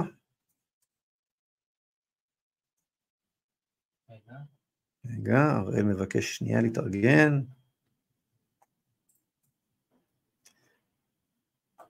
מה יעלה בגורלה של ארה"ב? שואל uh, ישראל הידרופ, משהו, דופוניקס. Uh, שם של חברה אני מניח, כן. Uh, מה יעלה בגורלה של ארה"ב? גורלה של ארה"ב כגורלן של כל האימפריות, אימפריות עולות, אימפריות יורדות. כמו שברית המועצות קרסה ונעלמה מעל תבל, גם, גם ארה"ב תיעלם. במוקדם או במאוחר, הם כרגע מקפיאים את ה... כספים של, של, של יהודים טובים כאן בארץ הקודש, וכל מי שמביט לצד השני ואומר אליי זה לא יגיע, צריך לזכור שכל הדולר האמריקאי וכל הכלכלה האמריקאית נמצאת על סף קריסה משמעותית מאוד, כל השיטה של, של, של לא אכנס כרגע לנאום שלם בעניין הזה, אבל הכלכלה האמריקאית היא על עברי פי פחת, אין לה שמץ של סיכוי להיחלץ מן החוב המטורף שהיא נכנסה לתוכו, ו... והאימפריה האמריקאית תקרוס, וכשהיא תקרוס, אז כל הדולרים וכל ה... כל המנגנון של הסוויפט שמאיימים איתו וכולי יהיה חסר משמעות, כי ממילא כל המנגנון שנבנה אחר מלחמת העולם השנייה, ושהשעין את המטבעות בעולם כולו על הדולר למעשה, יהיו חייבים להשתנות, אז כדאי לכולנו לחשוב טוב טוב לפני שהם אה, מכלכלים את צעדיהם לקראת העתיד בכל הנוגע להישענות על אה, למשענת, למשענת הכלכלית האמריקאית.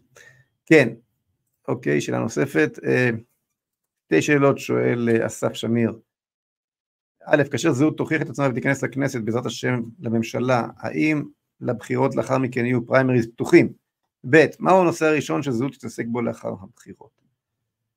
אה, אה, לא, לא יהיו פריימריז פתוחים. למדתי את הלקח, אה, אסף, לא יהיו פריימריז פתוחים, אוקיי? אה, עשיתי, עשיתי, הייתי נאיבי להחריד, לא שמעתי בעצתם של אנשים טובים שאמרו לי בדיוק מה יקרה, חשבתי שאני חכם יותר מכולם, ואני לא מתכוון לחזור לטעות הזאת. זה דבר ראשון. אה, שתיים, מה הנושא הראשון שזהות תתעסק בו לאחר הבחירות? ניצחון. זאת אומרת, פשוט לנצח, לפני כל דבר אחר, אנחנו צריכים לשמור על הקיום שלנו. אנחנו צריכים לנצח את אויבינו, אנחנו צריכים להתנתק מהתלות, מהתלות בארצות הברית, להתנתק מהתלות בעמים, לנצח את אויבינו, ולהתקדם במהירות אל עבר הגשמת יהודינו כאן בארץ, אז להקים פה באמת מדינה יהודית גאה ותוססת, גאה, תוססת, פורחת, שמשמשת כלי להגשמת אה, אה, מטרותיו ההיסטוריות של עם ישראל. זה הכל. כן, הלאה. יש לנו שאלות פה מהטלגרם. אה, יש פה שאלה ארוכה. בתקופת הקורונה וכפיית החיסונים והבדיקות הרגשנו שאנו מבינים טוב את המשמעות של שמירה על חירות הפרט כנגד הכלל והרוב הדורסני. ניסינו להסביר להם שהבחירה החופשית שלנו והריבונות הפרטית שלנו בגופנו אינה מסכנת את הכלל. לעומת זאת, במשבר הנוכחי, על רקע הדיון על עסקת החטופים, אנו מבינים את העיוות המוסרי שבהקרבת ביטחון הכלל על מזבח סבל הפרט. על פניו יש קושי בליישב את שתי התפיסות יחדיו. האם תוכל בבקשה לעזור לי לארגן את הדברים לעצמי ולאחרים? שואל שרון פולק. טוב, שרון, זה לא, זה לא כזה שאלה, זה נשמע מעניין, ההקבלה שאתה עושה, אבל אה, בכל זאת יש הבדל בין החמאס לבין אה, הווירוס. יש הבדל בין השניים, כן? הווירוס הוא וירוס, זה משהו טכני שצריך להילחם בו. חמאס זה עובד אחרת, הווירוס לא רוצה ריבונות, הווירוס רוצה להתפתח, אתה, אתה מחסל אותו, אתה מחסל אותו. אה,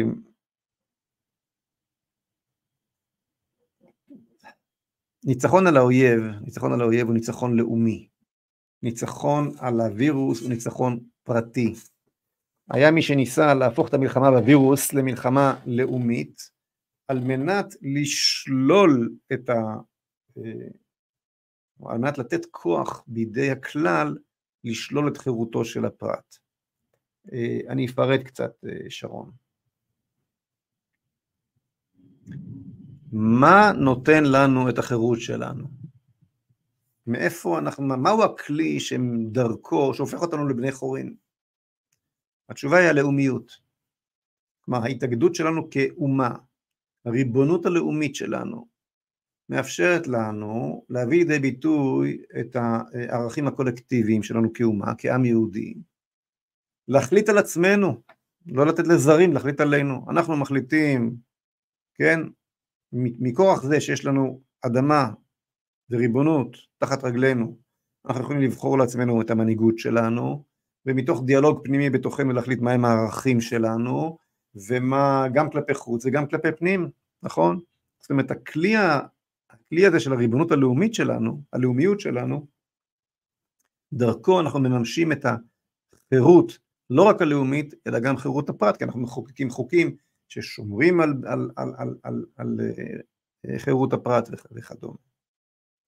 מה שנעשה בקורונה זה בדיוק להפך. היה שלילת הריבונות הלאומית מארגון הבריאות העולמי וכולי, הורידו הנחתות פה למדינת ישראל, אה, אה, הכפיפו את, כמעט את כל מדינות, מדינות העולם להחלטות שמתקבלות ממגדל בבל אה, אי שם אירופאי שכזה, לצורך, כן, עקפו את כל הפרלמנט, את כל הריבונויות הלאומיות, תוך שמשכנעים אותנו שאנחנו צריכים באופן לאומי לוותר על החירויות הפרט שלנו, במקום לקבל את החירויות שלנו מהלאומיות, נשללו מאיתנו החירויות שלנו על ידי הלאומיות, כשהיא עצמה ביטלה עצמה מול, מול אה, גורמים על-לאומיים שכאלו. כלומר, מדובר היה בדיוק בהפך הגמור. הצד השווה של המלחמה שלנו גם בקורונה וגם בסיפור של החמאס היום, כן, או ההתנגדות לעסקה בכל מחיר, אותה חירות. עם הקורונה נלחמנו על חירותנו, ובדיעבד ברור שגם על בריאותנו, ועכשיו אם אנחנו ניכנע לעסקה בכל מחיר, כן, אה, שוב נאבד את חירותנו, משום שנחזק את האויב שלנו שמאיים על הריבונות הלאומית שלנו, ימשיכו ל- לפרוע בנו, לאיים על גבולותינו, ונקרב את הקץ של הריבונות הלאומית שלנו, שהיא היסוד לחירות. אז בסופו של דבר המשותף לשניים הוא החירות שבא לידי ביטוי בצורה שונה בשני הצדדים. טוב, כן, עוד שאלה, משה היקר, רוצים לראות, לראותך חובר ליוסיאן, אז אני שוב, אה, מה? יש עוד שאלות, אה, בסדר. כן, בעזרת השם חברים, כמו שאני אומר תמיד, יהיו לנו גם דמויות מוכרות ואהובות ברשימה, אבל לא עליהם אנחנו בונים. חברים, אנחנו לא בונים לא על אה, יוסיאן היקר, שאני מאוד אוהב, ישב אצלי כאן בחדר הזה פעמיים ושלוש, אה, אומר דברים חשובים, איש יקר, יכול להיות שהוא יהיה ברשימה שלנו, יכול להיות שלא, זה לא חשוב, זה לא מה שיקבע, לא בונים על יוסיאן היקר, לא בונים על מי עוד מזכירים לי כל הזמן, מוטי קידר, איש יקר, אני פוגש אותו, אני מחבב אותו מאוד, איש חכם וכולי, מי עוד, כל הדמויות הללו שאני פוגש שם בערוץ 14 במקומות, כולם אנשים חשובים ויקרים וטובים, לא עליהם אנחנו בונים. אנחנו בונים על האמת שלנו, אנחנו בונים על, ה, אה, אה, על החידוש שלנו. תראו, שוחחתי השבוע עם אחת מאותן דמויות, לא אומר את שמו, איש יקר מאוד, חשוב מאוד, בסדר? לא אומר יותר מזה. ודיברנו דיבור פוליטי, והבן אדם שמתארגן בעצמו אגב, ככל הנראה, להקמת מפלגה, אה, מנה בפניי לא פחות ולא יותר מאשר 13 התארגנויות פוליטיות, מפלגות חדשות שהולכות לקום בימין, 13. אה, אה, מלבד מפלגות הימין הקיימות, אוקיי? המילואימניקים והביטרוניסטים ופורום קהלת מארגן משהו ומועצות ביש"ע עושות איזושהי התארגנות ומי לא, אה, בלי סוף. אמרתי לו, תשמע, לא מפריע לי, שיהיו שלושים, למה לא מפריע לי? משום שמה הבעיה הכי גדולה של מי שמקים היום מפלגה חדשה בימין? הבעיה הכי גדולה שלו היא להסביר במה הוא שונה מהקיים. למה? אין, אין אנשים טובים אצל סמוטריץ'? יש אנשים מדהימים אצל סמוטריץ'. אין אנשים מופלאים אצל בן גביר? מופלאים אצל בן גביר. נו, אז מה אתה צריך עוד? מה יועילו עכשיו מפלגת הביטחוניסטים, מפלגת המתנחלים, מפלגת ה... לא יודע מה. מה תועיל? אפי איתם טץ, לא ידעתי, שמעתי, הוא סיפר לי אותו, אפי איתם הקים מפלגה, סבבה. עוד אחד, כן, מאוד מעריך את אפי איתם, עוד, סתם דוגמה, סלח לי אפי איתם שפתאום נזכרתי גם בשמו, לא ידעתי. הנה, גם הוא.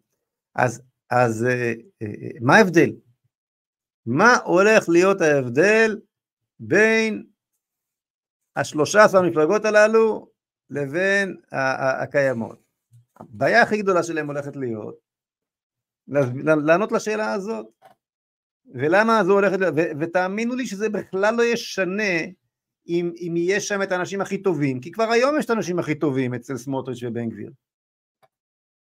במה, במה יוסיאן, שהוא בחור נהדר, ישנה משהו, עם כל באמת האיכויות המדהימות שלו. במה הוא יעשה, יצליח לעשות יותר מ, מ, מ, מכל אותם חברי כנסת מצוינים. הנה, שמעתם את הנאום הזה של, של גלית דיסטל? יוסיאן מסוגל לתת נאום כמו גלית, אני לא מסוגל לתת כזה נאום. מה אתם רוצים? הנה, יש לכם, יש לכם, תראו, תראו את חברת הכנסת שלכם היום בליכוד, לא, לא ימין על הליכוד.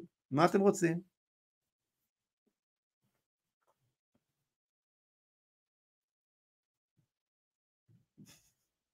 אז uh, הוא הסכים איתי, הוא הסכים איתי, נכון, זאת הולכת להיות הבעיה הכי גדולה, להסביר במה אני שונה, מה, מה הערך המוסף שאני מביא, מה, מה הנקודה המהותית שאני מביא למשחק, שבשלה שווה להכניס עוד שחקן.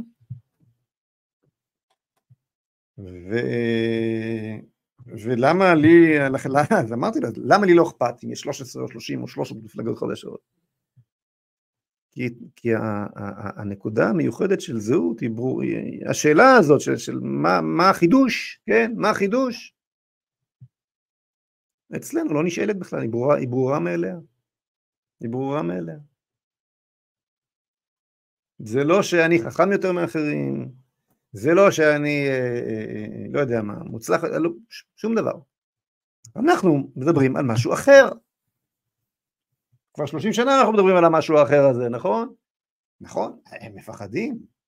כלומר, החידוש הזה שמביאה תנועת זהות הוא חידוש שמצד אחד מאוד מפחיד ומאוד, ומייצר כאן תהליך שלוקח לו המון המון המון זמן להיספג ולהיכנס לתודעה ובהמשך גם אל, ה, אל, אל המציאות הפוליטית שלנו. אבל מצד שני, מגיע הרגע שבו החידוש הזה עומד, עומד לטובתנו. יהיה מי שרוצה עוד מאותו הדבר, יהיה מי שמפחד מהחידוש. כלומר, החידוש הזה זה חרב פיפיות. הוא משחק לטובתנו מצד אחד, אבל הוא מפחיד מפנינו מצד שני. אבל בין אם הוא משחק לטובתנו, ובין אם הוא מפחיד מפנינו, הוא קיים, ומכיוון שהוא קיים, הוא נותן לנו, ל, ל, ל, ל, ל, הוא שם אותנו, את, את תנועת זהות, במקום אחר לגמרי מול כל ההתארגנויות הללו. עכשיו, מי שיתגבר על הפחד, מי שלא אה, אה, רק על הפחד יתגבר, אלא גם על, ה, על מלחמת החורמה של כל הממסדים בו, כי כפי שהסברתי, אם אתה אה, איש תקשורת בכיר, ואתה עובד בערוץ 13, ואתה רוצה לרוץ לכנסת ברשימת זהות, אז אם לא נכנסת, אין לך לאן לחזור, הלכה לך קריירה, הלכה לך פרנסה, לחפש את החברים שלך עכשיו. זה לא פשוט, זה לא פשוט, אוקיי? אם אתה תרוץ במפלגה אחרת, בסדר, יקבלו אותך חזרה, זה ברור, פה אין לך לאן לחזור. אמר לי את זה איש תקשורת בכיר בזמנו. אם אני הולך איתך אין לי, אין לי לאן לחזור. המילים הללו, לא, לא אומר את שמו, אבל מאוד מאוד מאוד מפורסם ומוכר. אז, אה, אז מי שיתגבר על הפחד, של, על, על הפחד מפני החידוש, יגיע, יגיע לרשימה שלנו. ומי שלא יתגבר על הפחד, לא יהיה ברשימה שלנו, יהיה באחת משלוש עשרה רשימות אחרות. והכל יהיה בסדר. כי אני מאמין שהציבור כבר נמצא במקום, ובעיקר הדור, הדור הצעיר, הדור הגבורה הזה, נמצא במקום שהרבה יותר קשה לבלבל אותו היום מאשר בעבר. אוקיי? טוב, אנחנו נעצר כאן, אנחנו כבר uh, משוחחים זמן רב. כמה מילים קצרות על פרשת השבוע. המשפט המפורסם ביותר בפרשה שלנו שעוסקת בבניית המשכן הוא ועשו לי, נקרא פה פרשת תרומה, ודבר אדוני אל משה לאמור, דבר אל בני ישראל, ויקחו לי תרומה מאת כל איש אשר ידבנו ליבו, ייקחו תרומתי, ובהמשך, כן, ואז כל מה שצריך להם, כן, כל החומרים, אבני שון ואבני מילואים לאפוד ולחושן וכולי. ואז נאמר כאן בפסוק ח' ועשו לי, מש... ועשו לי מקדש ושכנתי בתוכם. עכשיו מה שמקובל, אה, אה, הפירוש המאוד, השאלה, השאלה המאוד מפורסמת לפסוק, על הפסוק הזה היא למה לא כתוב כאן ועשו לי מקדש ושכנתי בתוכו? למה כתוב, כתוב ושכנתי בתוכם? והפרשנות היפה והמקובלת והמוכרת היא שכשאנחנו בונים את בית המקדש, הקדוש ברוך הוא שוכן בתוך כל אחד ואחד מאיתנו. אבל שמתי לב, מעבר לפרשנות הזו, שאני מקבל אותה בכל מעט האחוזים כמובן, שגם המילה ועשוי בלשון רבים, ועשו לי מקדש ושכנתי בתוכם, וכבר בהתחלה קראנו, דבר בני ישראל ויקחו, דבר בני ישראל אל עם ישראל, בני ישראל ויקחו, ואז ועשו לי משכן, מקדש, ושכנתי בתוכם, כלומר, הפרשנות, נקרא לזה, המוכרת והידועה, שכשהעם עושה מקדש, הקדוש ברוך הוא שוכן אצל כל אינדיבידואל, היא פרשנות יפה ונכונה, אבל פשט הפסוק הוא שכשעם ישראל עושה מקדש, הקדוש ברוך הוא שוכן בתוכו, בעם, בעם. וה, ההבדל, כן, הוא שכשעם ישראל עושה מקדש, הוא בעצם משלים את חלקו בעסקה. כרתנו ברית כעם עם הקדוש ברוך הוא, גם כפרטים. ברית מילה זה באופן פרטי, ברית קורבן הפסח, ליל הסדר, באופן לאומי. גם כפרטים וגם כלאומי, כ- כלאום. וכשעם ישראל משלים את בניית בית המקדש, ואת בניית בית המקדש רק העם יכול לבנות, האינדיבידואל לא יכול לבנות, רק העם יכול לבנות בית מקדש, הוא משלים את העסקה, הוא משלים את הברית שבין הקדוש ברוך הוא לבין אלוהיו. והקדוש ברוך הוא שוכן, שוכן איתנו תמיד, הברית מתקיימת לנצח, הברית בינינו לבין הקדוש ברוך הוא הפכה, הפכה אותנו לעם הנצח כל, הש, כל השנים, אבל כאשר אנחנו בונים את בית המקדש, אנחנו משלימים את חלקנו בברית וממילא השכינה שורה בנו בצורה שלמה גם כן, הקדוש ברוך הוא משלים את חלקו, כן? ושכנתי בתוכם, וכשהקדוש ברוך הוא שוכן בתוכנו, איש לא יכול לנו, איש לא יכול לנו. קשר הדוק, קשר הדוק בין בניית המקדש לבין השלמת הניצחון, ולכן המלחמה הזאת, חברים, היא אכן היא אכן מלחמת אל-אקצא, מלחמת המקדש. מחורבות עזה נבנה את המקדש, בעזרת השם. שבת שלום לכולם.